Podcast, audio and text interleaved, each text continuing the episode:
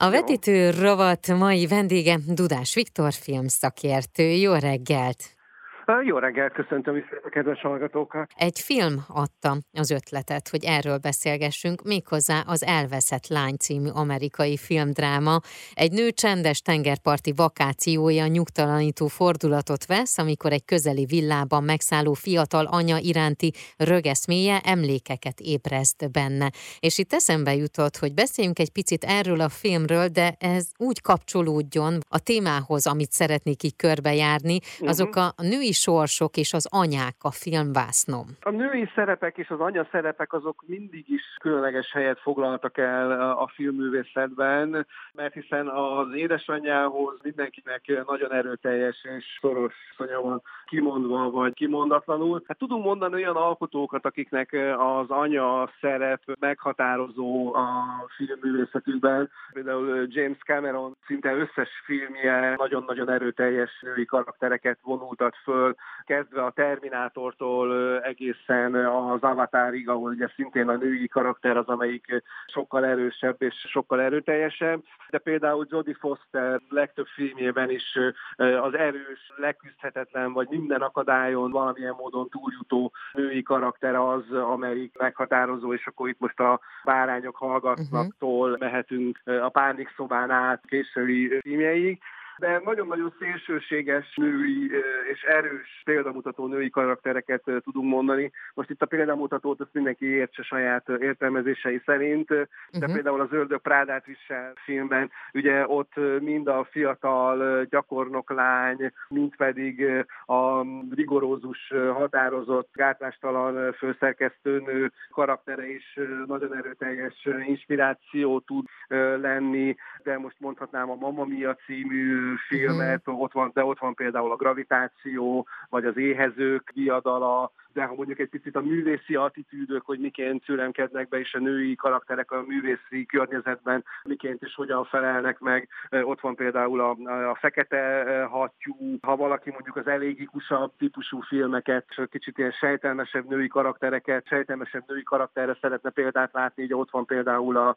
a Maléna, amelynek ugye a kiváló Koltai Lajos tőre, vagy ott van például a Mona Lisa mosolya, uh-huh. aki egy picit a militánsabb vonalat kedveli, neki nyilván lehet ajánlani a G.I. Jane. Marvel univerzumban van nagyon-nagyon sok olyan karakter, ki nőiként sokkal erősebb adott helyzetekben, mint a férfiak. De ha már előbb említettem a G.I. Jane-t, akkor azért nyilván említsük meg, mert Ridley Scott rendezőnek is a filmjeinek a jelentős részében a női karakterek sokkal erősebbek. Elég, ha csak mondjuk most a Gucci ház című filmre gondolunk, vagy a nyolcadik utas a halál című filmjére például.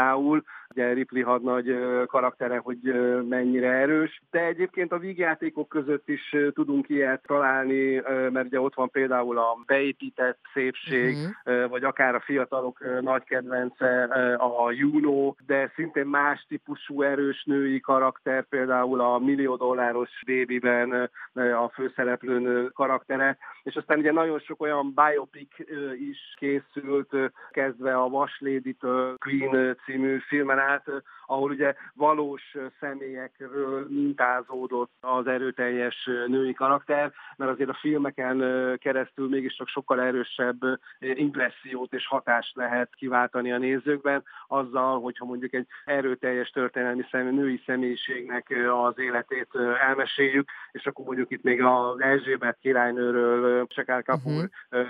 Kate Blanchett főszereplésével készült mindkét filmjét is azt gondolom, hogy illik megemlíteni, de gyakorlatilag egész hosszasan tudnánk sorolni az erőteljes női karaktereket. Így van. Egy picit térjünk át, hogy mondjuk magyar filmek közül eszedbe jut-e bármelyik is? Hát a magyar filmek közül itt is tudunk sokat mondani, szép számmal ilyet. Ugye Mészáros Mártának gyakorlatilag a Napló trilógiáját tudjuk mondani, de tudjuk mondani a Testről és Lélekről című filmet is, ahol szerintem szintén a, a női karakter az nagyon-nagyon erős.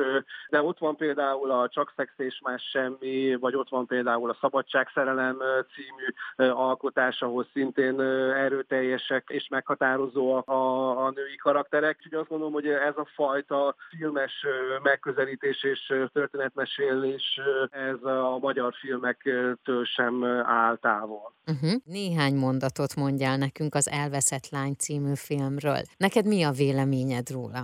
Nagyon pozitív és kellemes meglepetés Maggie Gyllenhaal rendezői debütálása.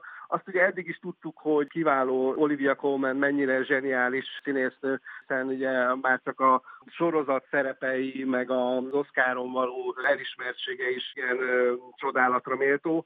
Gyakorlatilag minden szerepében egy teljesen új karakter tud megmutatni saját magából, és nem, nem a színésznőt látjuk, aki színészkedik, hanem egy érzőszívű embert látunk, aki egészen magával ragadóan tudja megformálni az adott karaktert. Ez mindig bámulatba ejtő. Ugye ez a film tulajdonképpen egy regényen alapul, uh-huh picit az anyák számára egy ilyen Jézus Mária, csak nehogy velem is megtörténjen történetet dolgoz föl, de ugye minden szülő rémáma, és ez nem csak az anyákra vonatkozik, hogy elveszti a saját gyermekét, vagy így, vagy úgy, és ugye az, hogy ezt, ezt a traumát, ezt mennyire nehéz, és hogy egyáltalán tényleg ki lehet-e heverni, tulajdonképpen erről szól ez a film.